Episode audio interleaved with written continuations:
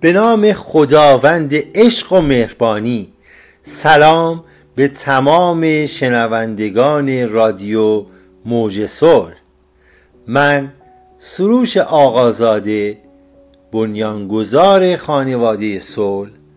بسیار خوشحال از این هستم که در بخش داستان در خدمت شما. ادامه داستان هیچکس نوشته سروش آقازاده فصل هفتم بانوی امارت. قسمت بیست و ششم. در بین راه دختر هیلگر فرصت را مناسب دید. که ضربه ای کاری و مؤثر برای حذف پیشکار وارد نماید. از این رو گفت عزیزم من از فردا دیگر همسر شما می شوم جوان ساده دل با خوشحالی گفت آری همسر و شریک زندگیم. دختر گفت من نمی‌خواهم از همین ابتدا مطلبی از شما پنهان باشد. جوان گفت آری همینطور است. هیچ مطلب پوشیده ای نباید بین ما وجود داشته باشد. دختر هیلگر گفت حال که چنین است می‌خواهم مطلب مهمی را با شما در میان بگذارم. ولی باید قول بدهید که خود را کنترل کرده و دست به کار عجولانه ای نزنید جوان ساده دل که از این حرف های دختر جا خورده بود گفت مطمئن باشید که بدون مشورت با شما کاری نخواهم کرد. حالا بگویید چه پیش آمده که شما را ناراحت کرده است؟ دختر هیلگر همچون هنرپیشه ای ماهر.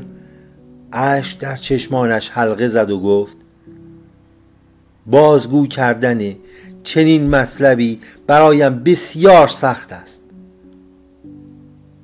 ولی چون شما را بیشتر از جانم دوست دارم خواهم گفت. جوان ساده دل که بسیار کنج کاف شده بود اسب را نگه داشت و پیاده شد. دختر هیلگر نیز پیاده گردید. افسار اسب ها را به درختی بستند و جوان گفت خواهش می کنم زودتر بگو. چه مطلبی اینقدر شما را آزرده کرده است؟ دختر هیلگر که دید شرایط را به خوبی آماده کرده است گفت یادتان باشد به من قول داده اید که تصمیم عجولانه ای نخواهید گرفت. جوان گفت باشد حالا بگویید چه شده است؟ دختر گفت پیشکار. مرد مورد اعتمادی نیست. جوان با شنیدن این حرف قهقهه ای زد و گفت نه عزیزم شما در اشتباه هستید. پیشکار مرد مهربانی است. او از کودکی با پدرم بزرگ شده است و کاملا مورد اعتماد من است. دختر هیلگر گفت منظور من این نیست. آری او از نظر کاری بسیار مورد اعتماد است ولی جوان ساده دل گفت ولی چه؟ خواهش می‌کنم بگو. دختر هیلگر گفت برخی مطالب است که فقط خانوم ها متوجه می شوند من به شدت از او حراس دارم. مدتی است که من در اعمال و رفتار او دقت می کنم او با نگاه های بسیار حوسالودی به من می نگرد این نگاه ها مرا بسیار حراسان می کند جوان با شنیدن این حرف به شدت جا خورد. دقایقی سکوت کرد. سپس بر زمین نشست. مثل این بود که تاب شنیدن این حرف را ندارد. دختر هیلگر که موقعیت را مناسب دید دست جوان را در دست گرفت و گفت عزیزم من بسیار متاسفم. نمی‌خواستم شما را ناراحت کنم. می‌دانم که به او علاقه مندی ولی از گفتن این مطلب ناچار بودم. حال هر تصمیمی که بگیرید من حرفی ندارم و مطیع هستم. جوان ساده دل بدون آنکه کوچکترین شکی بکند گفت همسرم عزیزم شما از تمام دنیا برایم گرانبهاتر و با ارزشتر هستید. نظر شما چیست؟ می‌گویید چه باید بکنم؟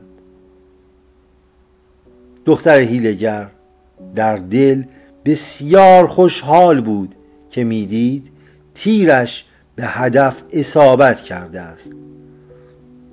با چهره بسیار مقموم گفت به هر صورت پیشکار سالهای زیادی نزد خانواده شما بوده است. اگر شما موافق هستید او را بازنشسته کنیم. جوان ساده دل گفت آخر چه کسی را به جای او بگذارم؟ او بسیار با تجربه است. دختر گفت اگر اجازه بدهید من جای او را می‌گیرم. جوان گفت آخر چگونه؟ شما با این کارها آشنا نیستید. دختر گفت فقط یک ماه به من فرصت دهید. در این مدت من تحت نظارت شما تمام کارها را می آموزم مطمئن باشید که من و شما از عهده تمام کارها برمیاییم و نیازی به شخص دیگری نخواهیم داشت. در ضمن من می‌خواهم همیشه در کنار شما باشم. جوان در فکر فرو رفت و پس از دقایقی گفت باشد. پس از یک ماه آن مرد هوسران و چشم چران را بازنشسته می و در این مدت شما تحت آموزش قرار می گیرید دختر از شادی در پوستش نمی گنجید. چون می‌دید که به راحتی به هدفش نزدیک شده است. سپس هر دو سوار شدند و به طرف کارخانه حرکت کردند. ضمن بازدید از کارخانه ها و مزارع جوان توضیحاتی به دختر می‌داد.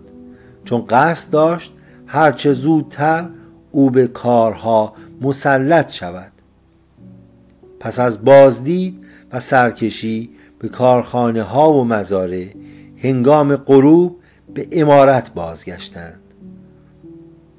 در امارت همه خدمه مشغول کار بودند و آن را برای جشن فردا آماده می کردند شور و هیجان و جنب و جوشی که سالها در آن امارت خاموش شده بود دوباره شعلور گردیده بود. این نیروی عشق جوان بود که این شور و هیجان را به وجود آورده بود. دیگر شب شده بود و امارت به شکل زیبایی تزئین گردیده و برای جشن و مراسم فردا آماده شده بود. جوان با عشقی که در قلبش موج می‌زد به دختر گفت فردا رسما پیوندی ابدی بین ما برقرار خواهد شد و تا آخر عمر در کنار یکدیگر هستیم. دختر گفت آری فردا برای من نیز روز بزرگی خواهد بود. چون به بزرگترین هدف زندگیم خواهم رسید. جوان ساده دل که فکر می کرد دختر از عشقش می گوید لبخند رضایتمندانه بر لب آورد و در چشمان محبوبش خیره گشت. دختر هیلگر پس از این گفتگوها از جوان اجازه خواست تا به اتاقش برود و استراحت کند. جوان نیز به آلاچیق زیبایی که در کنار استخر بود رفت و در رویاهای شیرینی که در ذهنش میپروراند غرق شد. او بی صبرانه در انتظار بامداد فردا بود. امیدوارم از شنیدن این داستان لذت برده باشید. ممنون که شنونده رادیو موج صلح هستید. اگر تمایل دارید برای شرکت در کلاس های خانواده صلح در زمینه روانشناسی، خودشناسی، مباحث متافیزیک و انرژی درمانی شرکت داشته باشید.